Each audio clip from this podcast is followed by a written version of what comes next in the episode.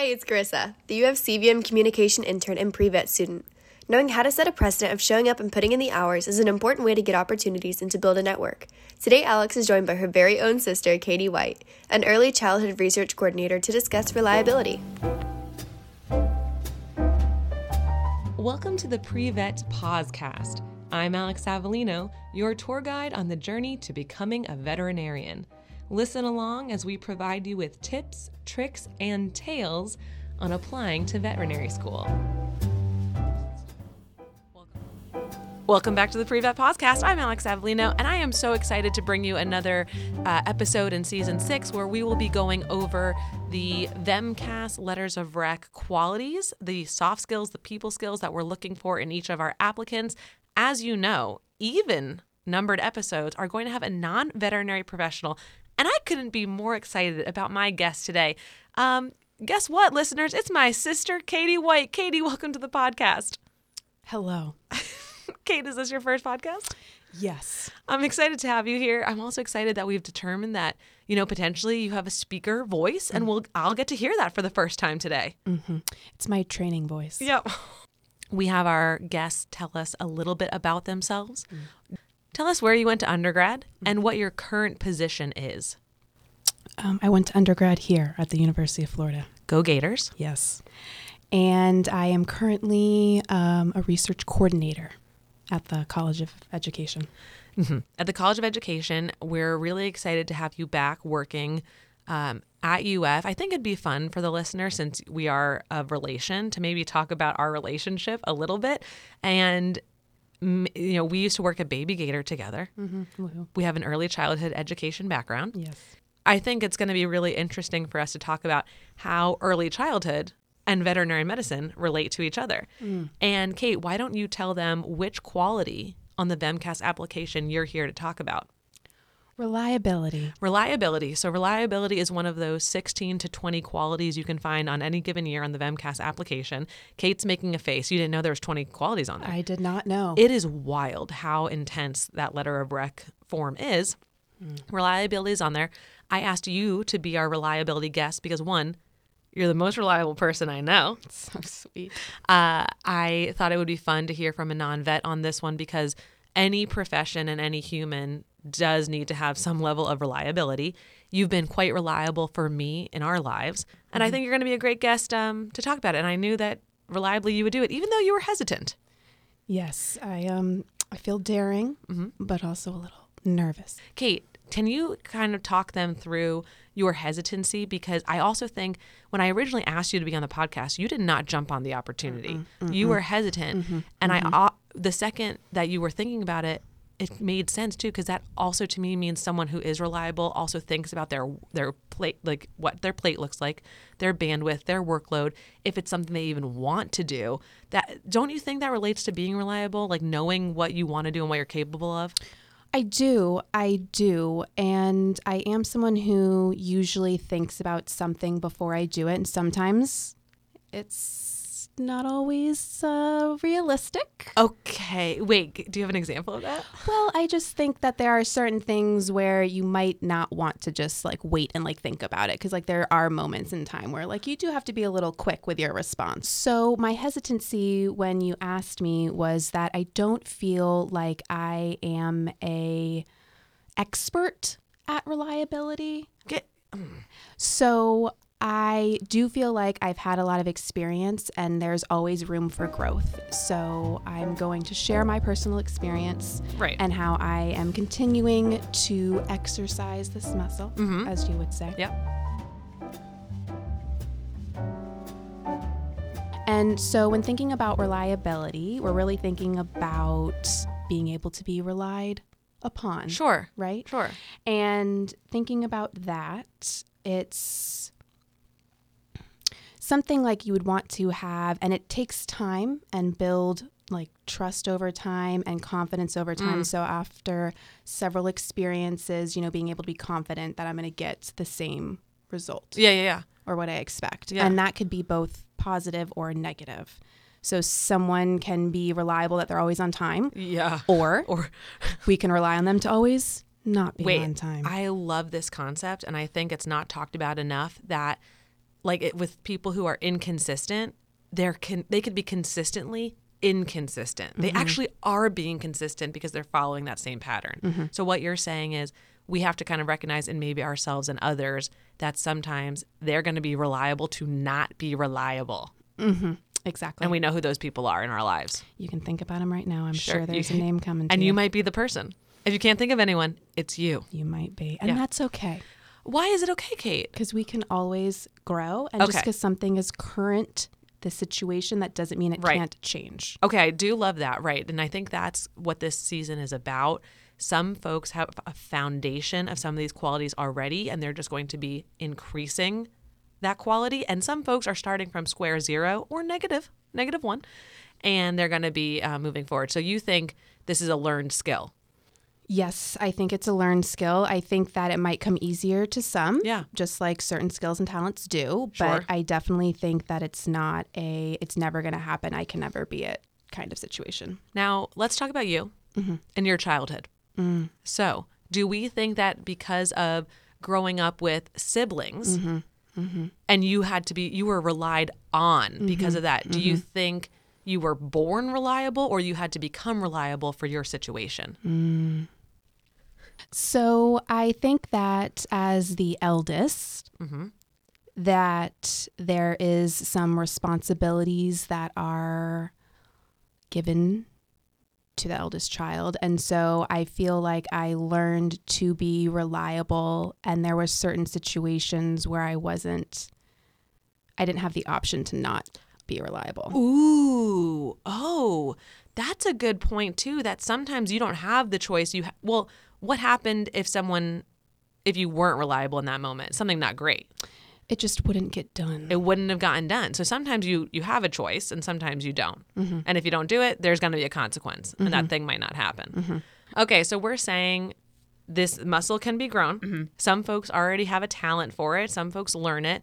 Um, I think it's ironic that we're talking about reliability and you are in the research field and one has to have reliability. Can you talk about how that kind of relates to research? Like, what, what do we say reliability is in the research field? Well, I, I think it depends on each particular project, task, research, study. And for me, uh, reliability has played into two different roles. And so one is to be a reliable like coder and observer. And so that's a little bit more specific. So all of our veterinarian researchers out there, um, or you might not be in the research field, but you may be participating in a research study in the future. So, in order to be reliable, it's that I have the same successful result over time. And so, as an observer in classrooms or using particular tools that I've been trained in, we have to every year take a reliability test. And we do have time to where if we don't get it right the first time, you have another option. So there's usually like a few of those tries. So it's not like if I don't get it one time, I will never get it. So that's what's really great about reliability is that you have time to practice. And then as I am continuing to do it, then I become like a reliable coder, That's deep. which means we all have the same like lens and we're looking at it in a particular way for the research that's called to. Which is important because if we're all looking at it from different views, then it really can't, we, we don't know if the results are accurate or not. You have to be coming at it from the same way. And it's really used to inform our decision making and what type of treatments or what type of services we're going to provide in the future in that particular field. Mm-hmm, mm-hmm.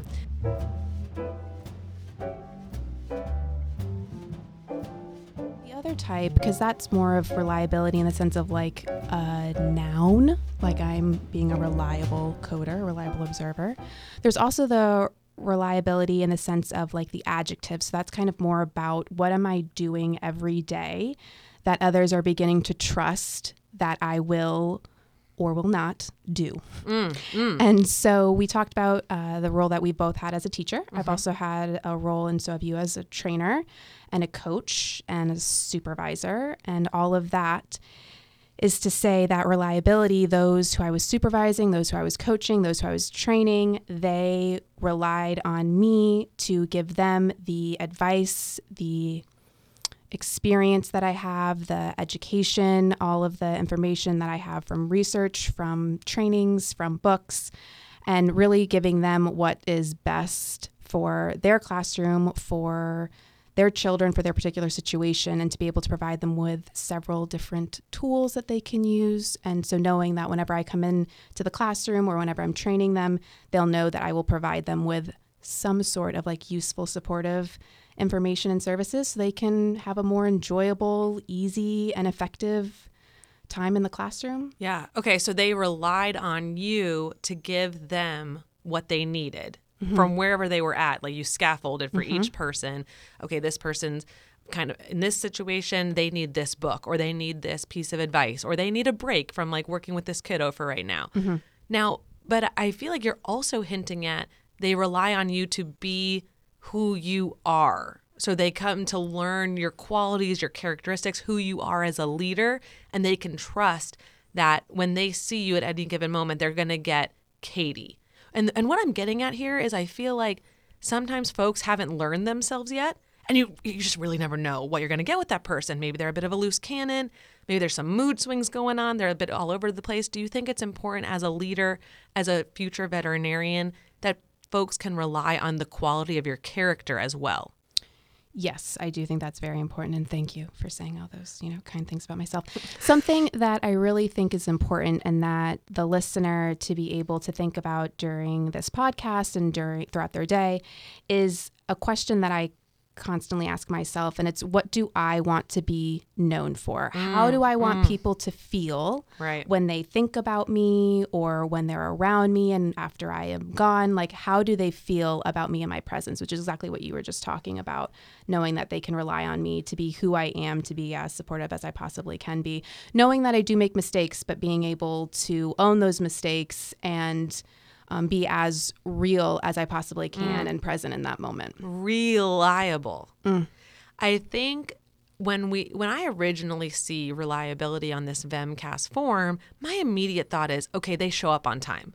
But I think we're getting even deeper into no, it's that I can depend on this person, I trust this person, I know who they are, I'm I know who I'm getting when I'm with this person, and those are qualities that are built like you mentioned over time also with self reflection, figuring out who we are, asking ourselves that why statement like, who am I? What do I want to know, be known for? Why am I here? What is my purpose? All of that.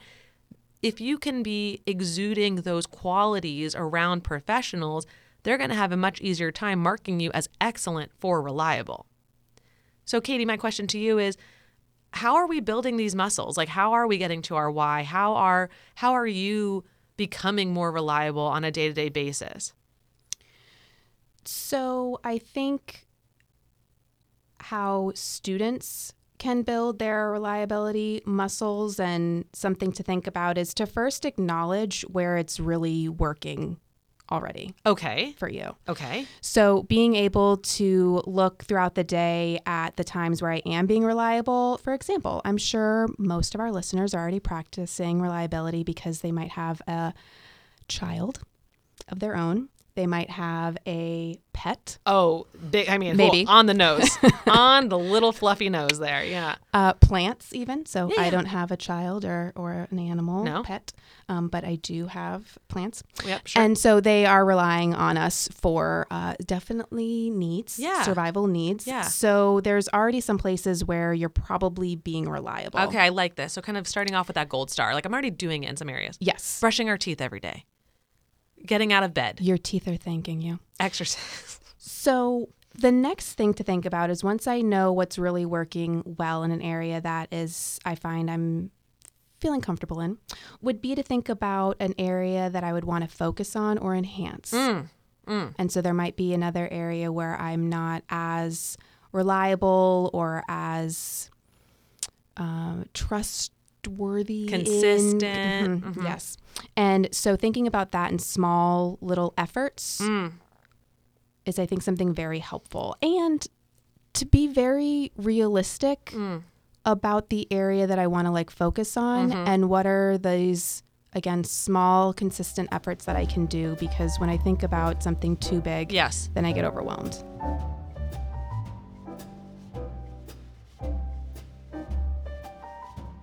Are we looking at this? Are we writing some things down? Are we setting some smart goals? What are we, how are we putting it into practical everyday use? So uh, it's interesting that you said SMART goals because that was actually going to be one of my suggestions. Classic. Yes. So It's almost like we've lived together before. I think it's really important to have realistic goals and commitments. And I think that what I would want to do first, or at least try to do first, is become reliable within myself and to myself. And I think that if I can't get there yet, which is understandable, I would want to think about someone else who I'd want to be reliable for. So I had a mentor and she really taught me that sometimes I need to do things for other people before I can learn to do it for myself. And and that's okay. So like I can love someone else enough to be able to try to set those goals, to be reliable, to dependable, to show up for them, even if I can't do it for myself by myself. So once I learn how to be able to do it for someone else, that kind of creates a habit. And then I can have more confidence in being able to start to do things and be more dependable for myself and for my own set of goals. Because it might be easier to do it with someone else for someone else first before I do it for myself. Did Audrey teach you that? Mm-hmm. I feel like I did not get that lesson from her. And I like that because I feel like the general narrative is like, you can't do for others unless you do for yourself and always put your oxygen mask on first. But what you're saying is if we can't do that yet because of our own either baggage issues, whatever, we're not reliable to ourselves, but we're more reliable for someone else, getting those habits in place could help us for ourselves. Right. So I might not have enough energy, drive to like make dinner for myself to be reliable to like give my body nutrients and what it needs, but I might cook a meal for my best friend Dang. or my significant other. Sure, sure. And so it's kind of thinking about that and being able to start there. Okay. Um, if I can't start within myself first, and if I can start with my first with myself first, then that's great. Uh, another thing that you're hinting at is one of my favorite personality quizzes, which is the Four Tendencies by Gretchen Rubin. I've had you take this. Remind me again. Yeah, you're an upholder, as am I, but I also think you're a questioner. But mm-hmm, okay, so there mm-hmm, are 4 mm-hmm. tendencies. We'll probably gonna t- we're probably going to talk about this a lot this season on the podcast. But they're upholder, obliger, questioner, and rebel. Upholders can meet outer and inex- outer and inner expectations equally. So what you're saying about being able to make a meal for yourself, but also a friend. Obligers meet outer expectations, but not inner expectations. So I think that's what you're talking about with the folks who can't do for themselves yet. So for somebody who wants to start going to the gym, it would be better to have accountability partner to go with because you might not go by yourself, but you'll go with someone else. Yes. Questioners are folks who meet inner expectations and not outer expectations. They're very much asking why? Why should I? Why do I need to do this? And if you want a questioner to do something, you need to give them research, reasons, the whole backlog, and then they will do it. So, for example, one of my vet students who's going to be on this uh, season of the podcast, I told her she should start going to the gym earlier. And she's like, there's no way that's happening. And I knew she was a questioner. And so I told her, here's why you should do that. And I told her, one, you get it out of the way in the morning. Two, you're going to get your water and your steps in. So you're going to start your day off right. Three, I'll drive you. So now she uh, won't have to worry about gas. So you have to know each person. And then finally, for the fourth uh, tendency is the rebel. They're not meeting any expectations. They n- might know something is really good for them, but because of their personality, they kind of have that like Defiant. defiant. They're defiant. And it sounds bad, but rebels can actually be really like fabulous citizens. And the way to get a rebel to do something is it has to be a part of their identity.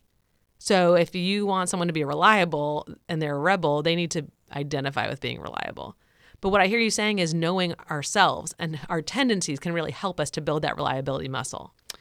Right. And then it becomes more of a habit. So like if I start whether with it's in within myself or if I'm starting with someone else to build this reliability, It's now something that I learn to do over time. And I read a quote recently from a book called The Power of Habit. Have you read that book? No, but it sounds right up my alley. It's a really good book, Power of Habit Why We Do What We Do and How to Change It by Charles Duhigg.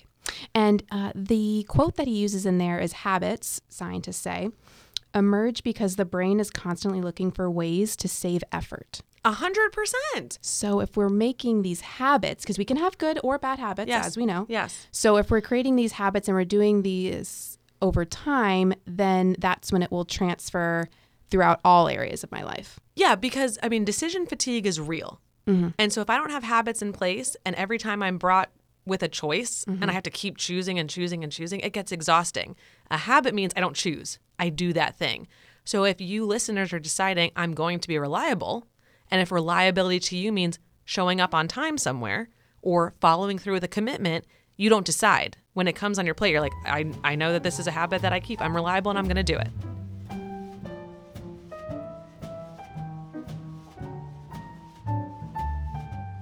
And what's great is that when I'm setting these goals, I don't need to only think of just reliability in mind. Like I can be thinking of many different things Sure. that these goals will be able to accomplish. And so when we're thinking of SMART, it's specific, measurable, achievable, relevant, and time bound. Let's do Do you have an example ready to go for this? I do. Oh, wow. I mean, I should have known that because you are reliable.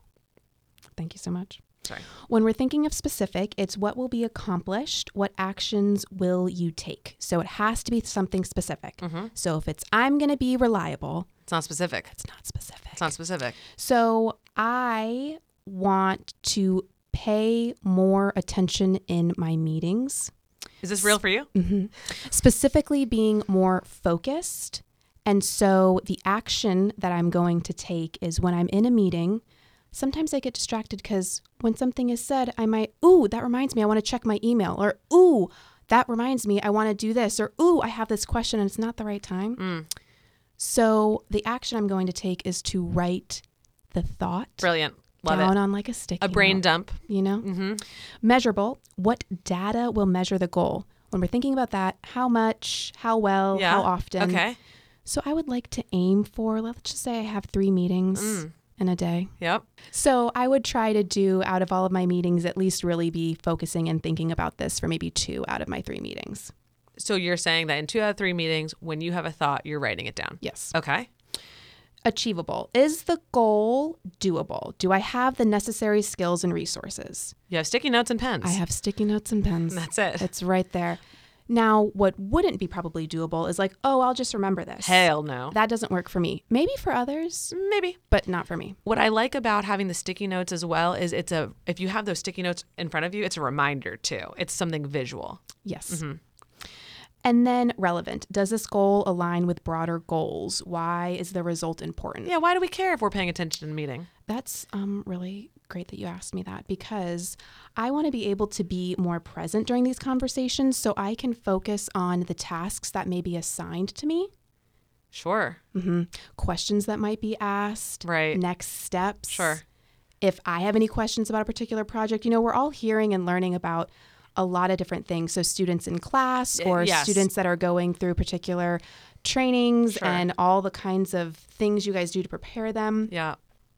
That way I can focus on what's actually happening. So when it's over, I don't have to be like, wait, What? was that it? What was that meeting about and what did I just forget that I was going to remind myself to do? And what am I going to have to do? right. And if I don't remember what I have to do, then I can't be reliable because I'm not going to do it. I'm sorry. That's full circle. Finally, is time bound. So, what time frame for accomplishing these goals? now, are you saying is your ultimate goal like I will be f- a focused lady in these meetings? Like how will you know it's done?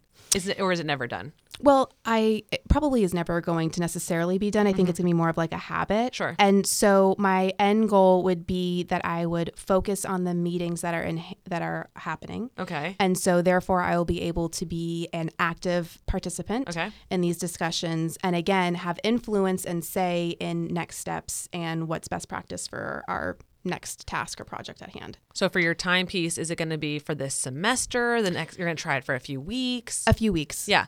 Okay. So that what I'm hearing is if it's a habit forming smart goal, which is something that we're probably never going to stop doing, the time piece is just I'm going to give myself some time to form this habit.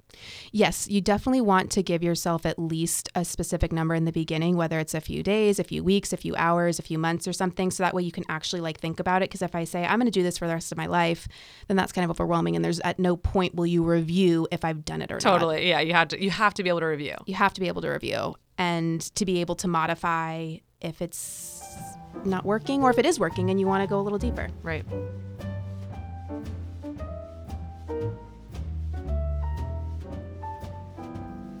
We've been talking about the the great parts about being reliable and why we would want someone to be reliable. It helps us help others, it helps ourselves, we get to form habits, people can trust us.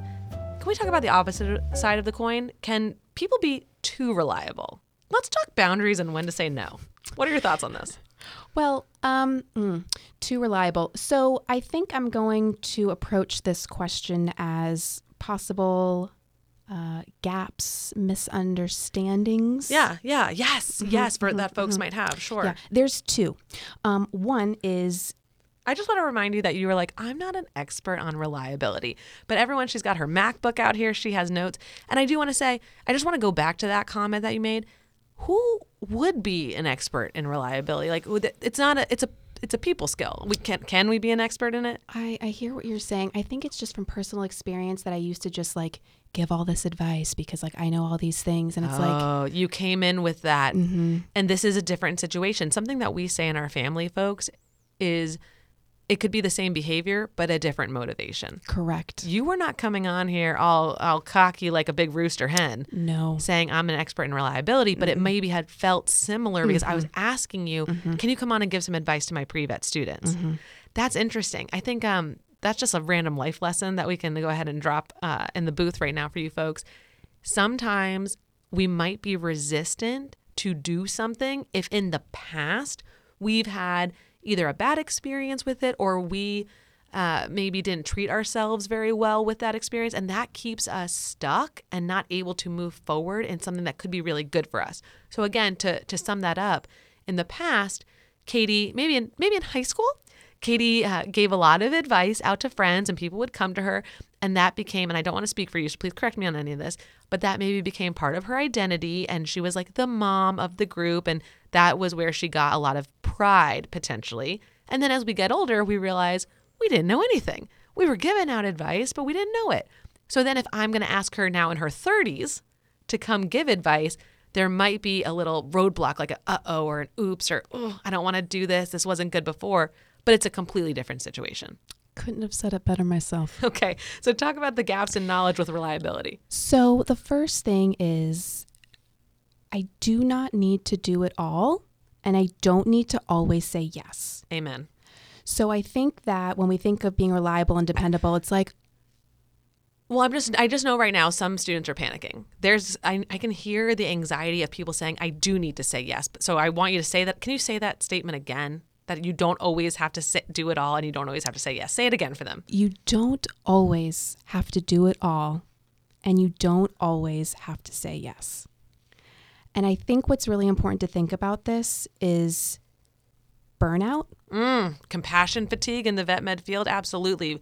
Two big hot button issues of this happens where they feel like they can't say no. Yeah, and that's also feeling a little maybe trapped since I mm. can't say no. Mm. And what I found really helpful as a former always saying yes and still have to check myself Sure. is if I'm always saying yes and then I have a lot of tasks, a lot of other things at hand, I'm not giving my full 100% at that thing that I'm saying yes to. Right. And I really want to give my 100% in everything that I do. You have to decide what kind of professional, what kind of person you want to be. If you want to always say yes, you're not doing 100%. You're not giving your best every single time. So then you have to be okay with sometimes saying no. Right. And so then at that point, I will actually be able to do the things that I say I will do Super well. Mm-hmm. Right. and become reliable. Right. And so that's what we would say to those folks that we have to have boundaries.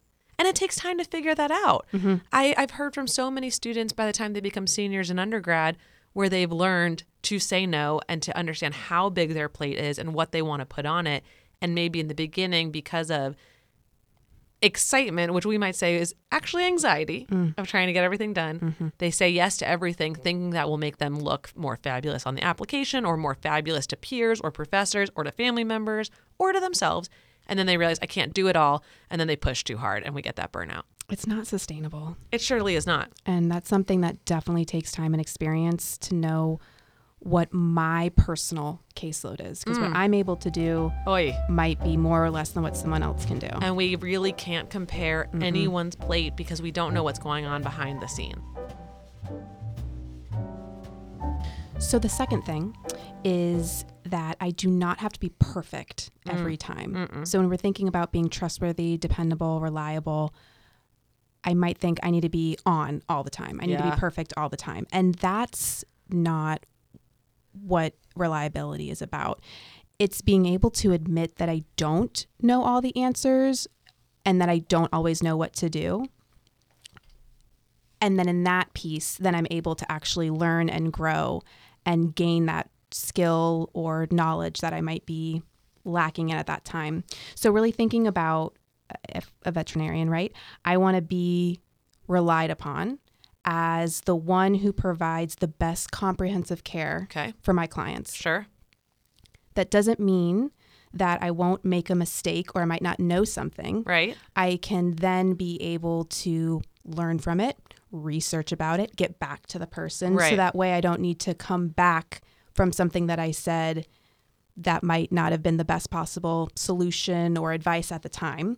But if I admit, like, you know what, I'm not really sure right now, I'm going to research this, get back to you when it's possible.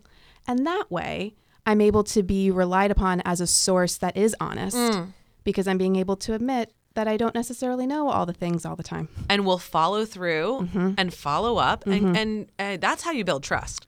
Uh, katie you know potentially you might end up having a student in your lab someday who wants to go to vet school. That could happen.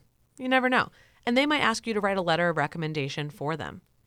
When you are when if you were to look at the form and it had the reliability piece and you could score them on a scale of excellent to poor what kinds of interactions experiences uh, it, you know conversations with this person would you be using to rate someone on reliability? Help the students understand how a professional might look at this scale I think the first thing and the biggest thing that I was thinking of when you were asking me this question is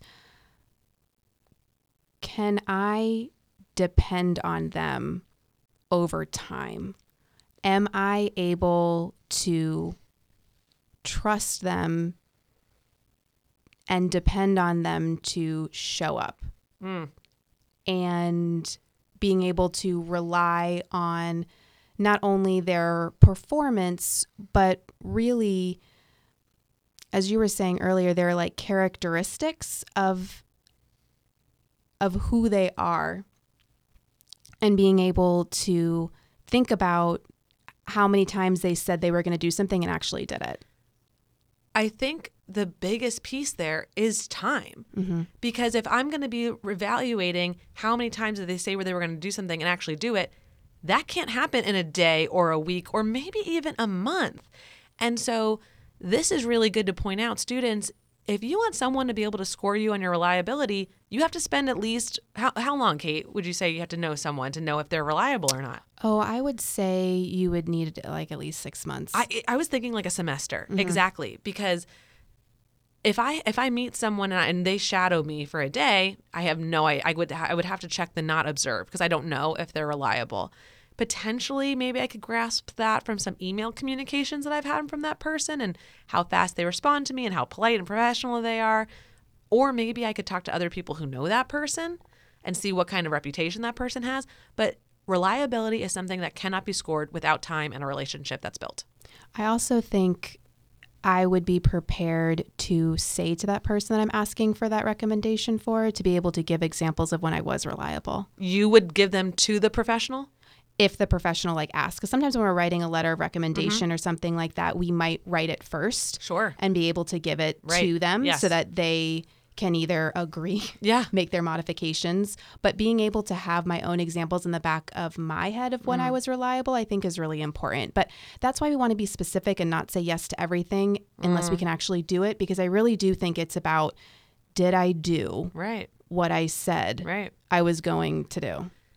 I in our you know with the vet students sometimes I say they overpromise and they underdeliver. I've said that multiple times over the years and that is not what y'all want to go for. You really want to commit to the things you can stick with. And like Katie's mentioned, mistakes can happen. So if you do have to leave a position, back out of something, you want to do it in the most professional way possible. You want to see if maybe you can find somebody who can take your spot. You want to find ways that that won't happen again. But that does la- make a lasting impression on somebody. So you really need to be careful. It's a lot wiser to not say yes to everything. Versus saying yes and then having to back out. It's a bad look.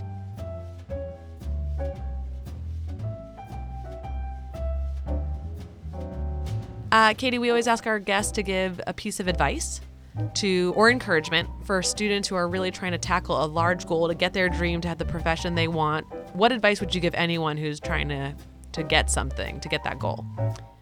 I would really say, I'm sure people have heard this often, but I really believe that everything happens for a reason. And so, whether something is working in that particular time, that means it's supposed to be working at that particular time. If it doesn't work at that time, then it's not meant to be. And that's something else even greater than I wasn't anticipating would happen. And so I did not think I was going to be in my early childcare field that I am now. And so I am really grateful of all of the events that happened that I wasn't expecting and wasn't anticipating. Mm. And so I think really thinking about what I've experienced and being able to see the beauty and the things that I've learned and knowing that those harder times, because it is difficult what all the students are doing. You're doing a lot of work. There's a lot of things you're thinking about. There's a lot of decisions that need to be made. And so knowing that I am really doing the best that I can and it's going to be okay the way that it turns out because it's going to make me a better person and it's going to grow me with all these experiences and these challenges that I might possibly have. And make you more reliable. Amen. Well, I want to thank my sister Katie White for being on the episode today and talking to us about reliability. It was really fun to talk to somebody who's not in the vet field, but literally gave just as valuable advice as someone who is in the field, and I really appreciate that, especially because this podcast this season is all about the letters of rec, and there are more than just veterinarians writing your letters of recommendation, folks. Coaches, professors, um, managers, employers. These are folks who are going to be writing these letters. So I'm really, really grateful to have professionals outside of the vet field come on and talk about their experience with these soft people skills and give you all advice on how to improve those muscles. I'm Alex Avellino, and we'll talk to you soon. Did you have something else you were going to say? It's truly been a pleasure. Remember that time that I came home and I'm like, I'm basically a veterinarian? I, I do. And. And you did and not agree. Still sometimes happens. Yeah, well, at this point, I think I have an honorary DVM, but that's fine.